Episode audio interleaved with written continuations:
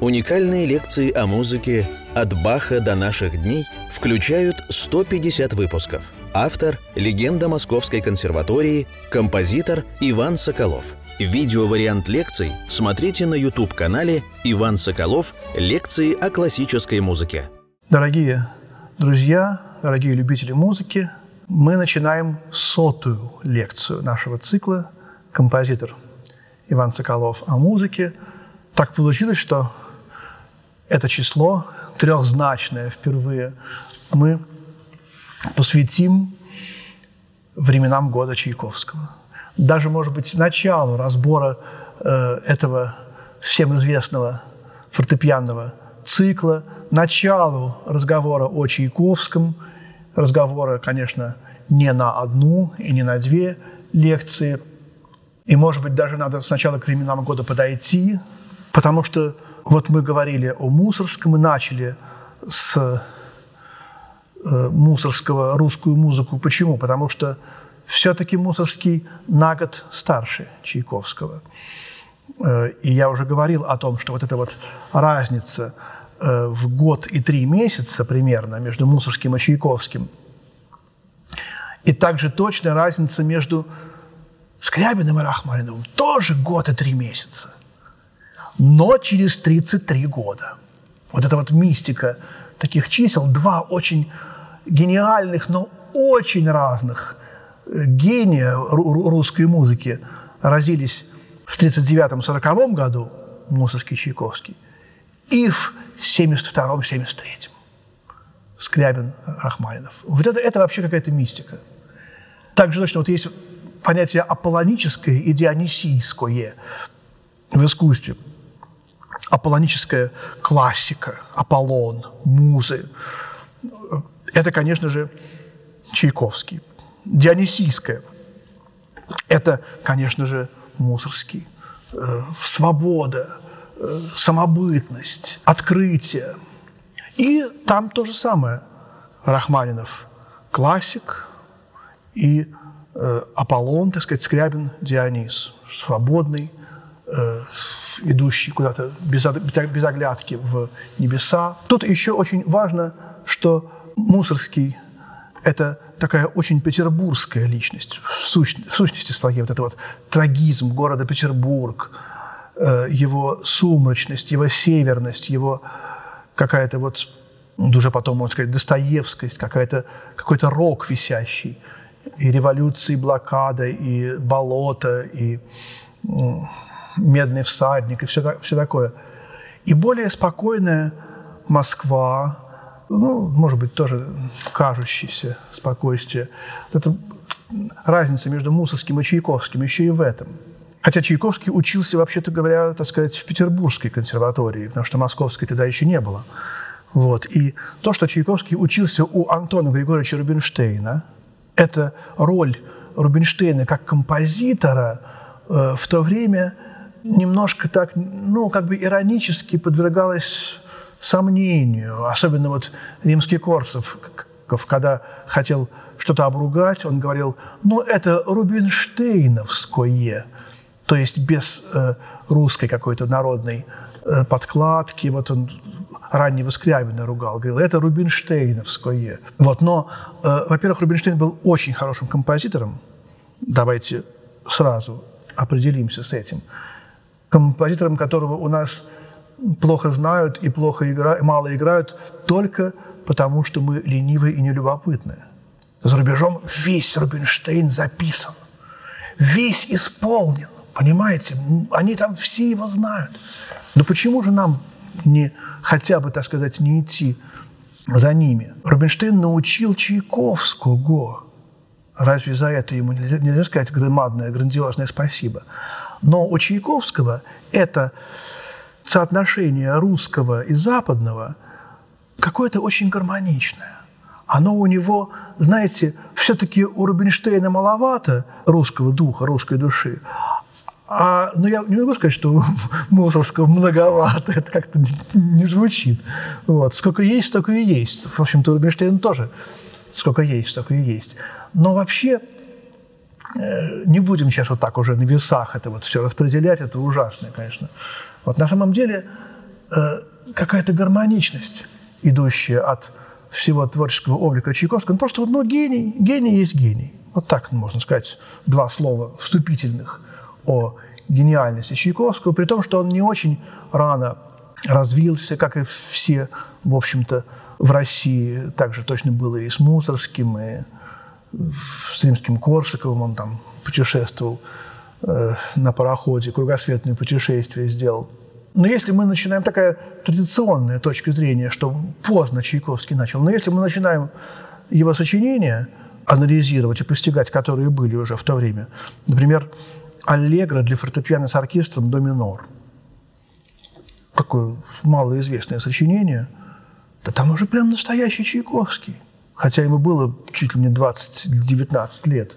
Я уж не говорю про первый фортепианный концерт, который написан в тридцать с небольшим лет, какая-то одна из вершин не только его, но и вообще мировой музыки. И, конечно же, вот первые годы Чайковского, он неизвестен, он скромен, он пробивается, но он невероятно пунктуален, невероятно усерден, невероятно настойчив в овладении тайнами музыкального искусства. И вот у меня тут на пюпитре времена года, конечно же, с чего начинать фортепианную, знакомство с фортепианной музыкой Чайковского, как не с времен года, казалось бы.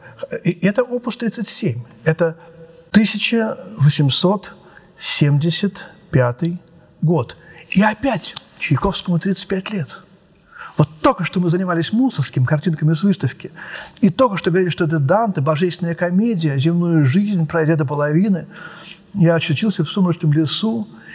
Только что мы говорили, что эти два композитора как-то мистически связаны. И вот картинки с выставки, такое какое-то рубежное сочинение, фортепианное в русской музыке. И вот нате же вам времена года здесь. Не первое, да, далеко не первое сочинение Чайковского, фортепианное. Но вот его роль, его место грандиозное. Почему так получилось, что все эти двенадцать пьес, почему они такое исключительное место заняли, что уже даже некоторые говорят, ну невозможно слушать. Так это потому, что гениально, поэтому уже и так заигранно, и невозможно слушать. Никто никогда всю гениальность времен года до конца не исчерпает. Сколько ни играй, сколько ни слушай, это больше, чем музыка. Так же, как и картинками с выставки.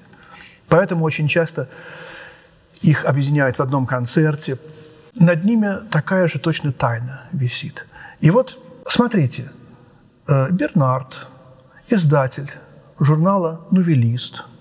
Ну, в России много было таких э, вот немцев, которые очень вросли в русскую жизнь в то время, очень посвящали себя, так сказать, вот, развитию культуры. Э, журнал «Новелист» покупался, издавался, выписывался во всех э, забытых имениях. Э, в России много было, так сказать, таких медвежьих углов. И туда доходили эти журналы. И там были прекрасные усадебные дома с неплохими инструментами, роялями, пианино, на которых прекрасно играли барышни, помещики сами, музицировали. Музыкальная жизнь, как ни странно, была очень даже неплохая. Вот при том, что, в общем-то, и почта работала. И вот Бернард такую идею придумал сам.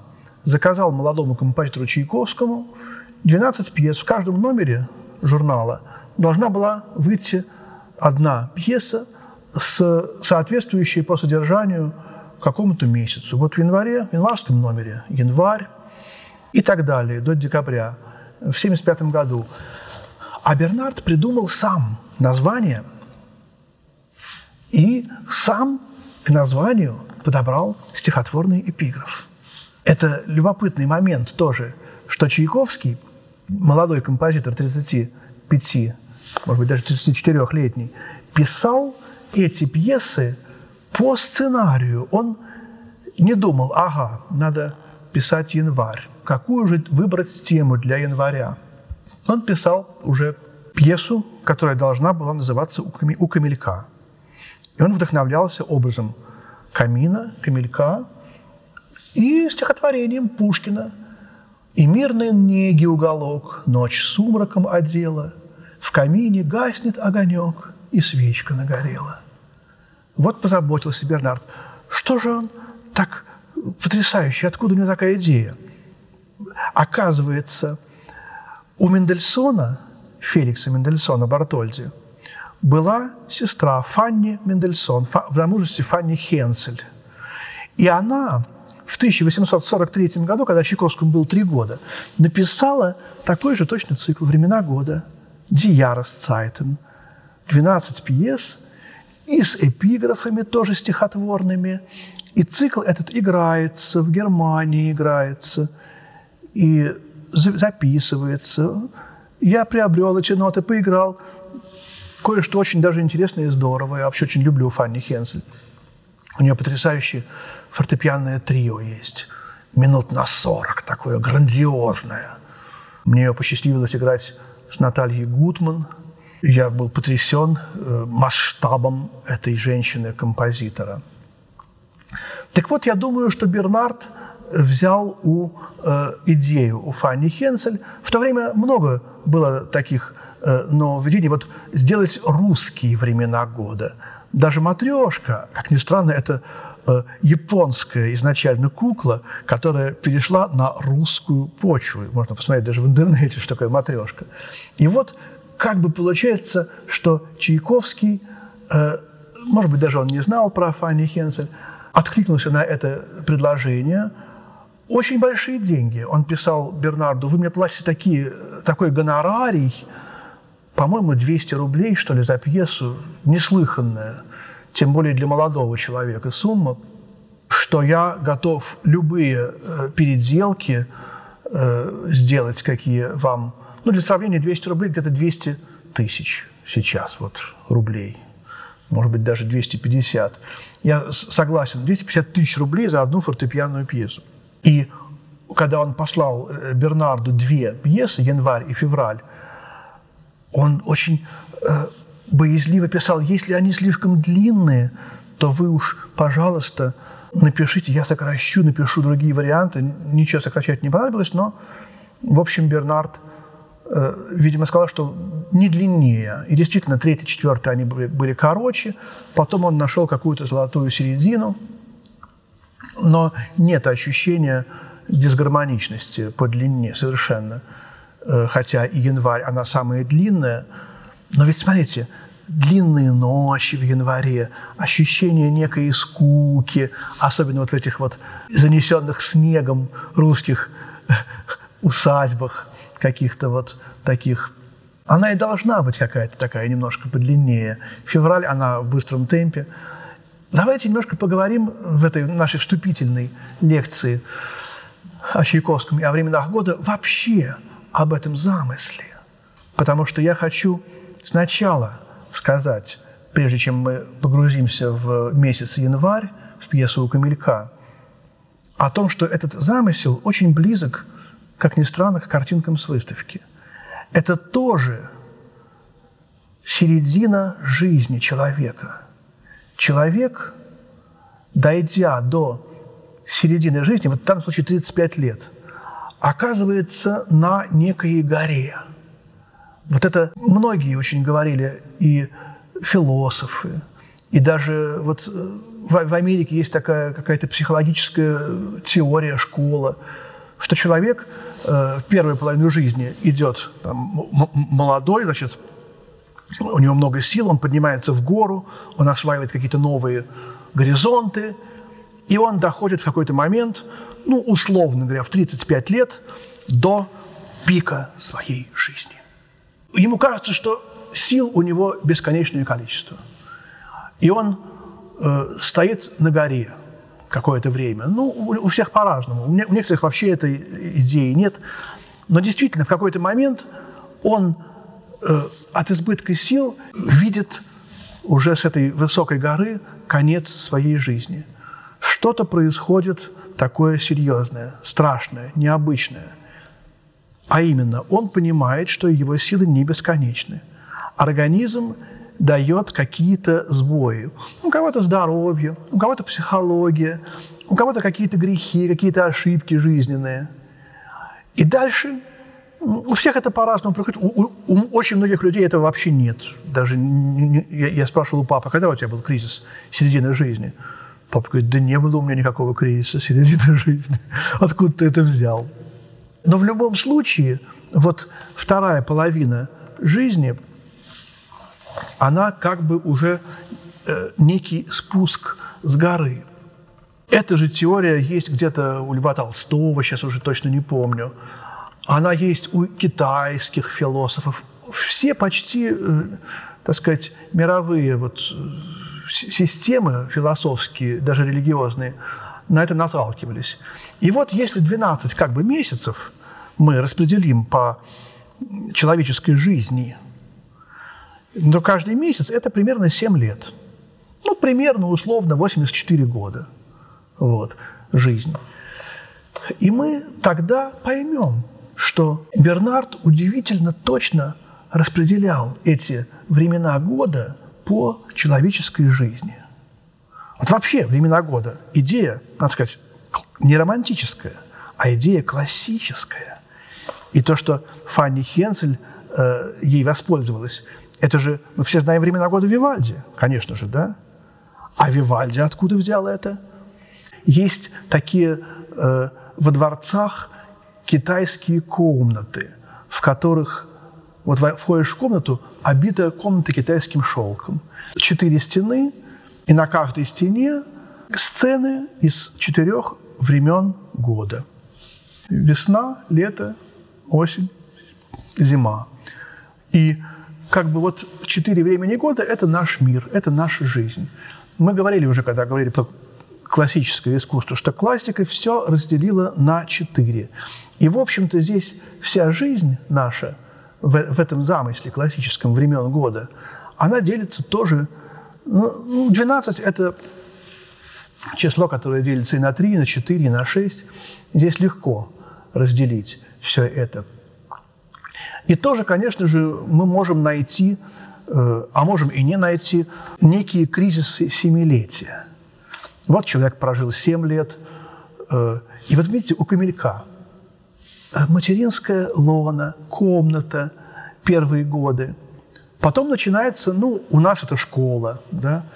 Человек стал ловким, бодрым, он бегает, он резвится, он наслаждается своей молодостью. Прыгает, бегает, скачет. «Масленица», «Карнавал» – это вторая пьеса. четырнадцать лет. Мы называем это пубертет, да? Переходный возраст. Начинаются мечты. Песнь жаворонка, птица. Человек понимает, что у него есть душа, что у него есть какие-то стремления. Подснежник. Развивается чувство, любовь, весна. Пятая пьеса. «Белые ночи», философия. И все это уже вот от двадцати восьми до тридцати пяти лет. И вот середина жизни. То самое время, когда Чайковский пишет «Времена года». Это Баркарола. Ну и что же вы скажете такое особенное в этой Баркароле? Почему она такая важная, шестая, центральная пьеса этого цикла? Баркарола – это река. Это пьеса о реке. Река – это пере, переход между жизнью и смертью. Харон перевозит души умерших с одного берега на другой. Любая Баркарола – это переход из одного мира в другой. И вот в этой Баркароле, я потом еще раз об этом обо всем коснусь, сейчас пока только такой охват, вдруг возникает речитатив.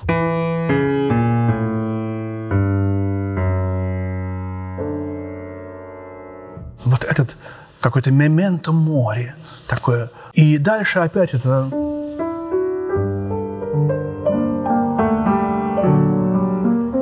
Вот. Как будто бы такая невзрачная, не то, что нет, не, не, не невзрачная, а такая неброская, может быть, такая музыка. Но человек понимает, что есть смерть, есть иной мир, И начинается работа. И начинается июль, песня Косаря. Начинает человек собирать себе запасы на, на что? На зиму. А зима – это будущая жизнь, это смерть. Смерть и то, что будет потом, после смерти. Песня Косаря, июль, жатва – это зерно, август. Охота, дичь стреляет – это сентябрь. И вот тут э, осенняя песня. Примерно где-то в сентябре как раз произошло у Чайковского вот эта вот смерть, разлука души и тела. Осенняя песня знаменитая – это как раз как бы вот отдохновение от трудов. Но это уже подготовка к переходу в вечность. На тройке ноябрь – это Троица, колокольчики, переход в иной мир, заснеженная равнина и святки. Вот, конечно, никакого, никакого похоронного нет. Я думаю, момента в завершении вальс, милый такой, э, святые вечера. Конечно, все это, видимо, тоже было и у Бернарда полусознательно, бессознательно, все эти ассоциации. Когда я эту идею, вот то, что я вам сейчас рассказываю, как бы осмыслил, довел до какого-то ума, я эту идею рассказал моему профессору, Льву Николаевичу Наумову. Перешел к нему в гости, по-моему, даже это было в консерватории. Вы знаете, вот, Лев Николаевич, вот времена года, вот, да, да. И что он мне ответил? А, ты это у Рема, у, у Расина содрал. Мне позавчера приходил Рема Урасин, и точно то же, что и ты рассказывал. Я говорю, Лев Николаевич, ну я понятия не имею о том, что Рема Урасин до этого тоже дошел сам. Но вы, вы понимаете, что если мы оба до этого дошли автономно, значит, в этом что-то есть. А потом уже после смерти Льва Николаевича я встретил Рема и, и рассказал ему эту историю, и мы с ним обсуждали, как много общего у нас. Рэм – это потрясающий музыкант, который, по-моему, в двадцать пять лет сыграл всего Шопена. Блистательно, гениально сыграл. Он до сих пор проводит такие огромные циклы, ученик Льва Николаевича. Вот. Такая вот концепция времен года, как времен жизни. Потом Чайковский напишет детский альбом. Это жемчужинка маленькая, двадцать четыре пьесы, как сутки. В сутках двадцать четыре часа, как, как тоже маленькая модель не только года, но и жизни. И это тоже вот удивительное, как это ему все это в голову пришло, абсолютно гениальное сочинение, ничуть не хуже времен года. Он писал эти пьесы э, очень быстро, э, Петр Ильич. У него было какое-то назначено число, э, по-моему, там, предположим, семнадцатое. Он должен был семнадцатого отправить письмо с очередной пьесой э, на адрес Бернарда, чтобы оно вышло в следующем номере. И он писал их какой-то просто такой вот дорогой заказ ради денег, совершенно не думая о том, что получится из этого. Пьесы выходили в каждом номере. Э, когда год закончился, Бернард собрал все эти двенадцать пьес в такую одну тетрадочку и бесплатно разослал самым, так сказать, долговременным верным подписчикам своего журнала, как некий подарок. И эта тетрадочка стала популярной, и вещи эти стали моментально невероятно известными. Прошло три года, Юргенсон, друг Чайковского, издатель, много сделавший для его славы, популярности, спрашивает: Петр Ильич, как же издавать ваши сочинения? Все спрашивают. А опус уже там пошел какой-то сороковой, сорок первый. Опус тридцать семь – это была соната фортепианная. Ну, давайте сделаем опус тридцать семь бис. Как бы вот он присоединил времена года к сонате. А сочетание очень неслучайное – времена года и соната. Во-первых, там фортепианное, грандиозное такое сорокапятиминутное примерно сочинение. И здесь тоже минут сорок пять, но пьесы. И даже есть там какие-то тематические моменты очень важные между э, э, сонатой и временами года. Потом еще разберем. И вот таким образом опус тридцать семь состоит из сонаты, и времен года. Такое довольно неслучайное сочетание. И вот началось, в общем-то, такое триумфальное шествие этих пьес. Сначала многие решили, что «Времена года» – это такая малая энциклопедия русской жизни. Вот большая энциклопедия русской жизни – это Евгений Онегин, Пушкина. Вот. Это большая энциклопедия, а это малая. Ну да, конечно, но вообще надо сказать, что на гениальных композиторах, э, я это неоднократно уже говорил, слой некоего грима, исторически сложившегося. Чем композитор более гениален, тем этот грим румяна гуще. Бах, особенно Моцарт, особенно Бетховен, и у нас Чайковский и Шостакович. Такой сам иногда накладывал на себя эти румяна. И поэтому тут наша задача как-то эти румяна немножечко счищать, по крайней мере, пытаться. Здесь Андрей Иванович Хатеев, мой друг, замечательный музыкант, большую роль сыграл. Он очень много занимался Чайковским, мы еще будем говорить об этом. И, конечно, в этом сочинении «Времена года» есть такие же непознаваемые, непостижимые глубины, как и в картинках с выставки, и других сочинениях Чайковского. И вот, наверное, мы эту вступительную лекцию об этом сочинении Чайковского на этом закончим, а в следующей, второй лекции, уже сто первой нашей следующей лекции, начнем с «Времен года», начнем разбирать пьесы по отдельности, январь, февраль и так далее, и будем наслаждаться этой замечательной вечной музыкой. Спасибо, друзья, всего доброго.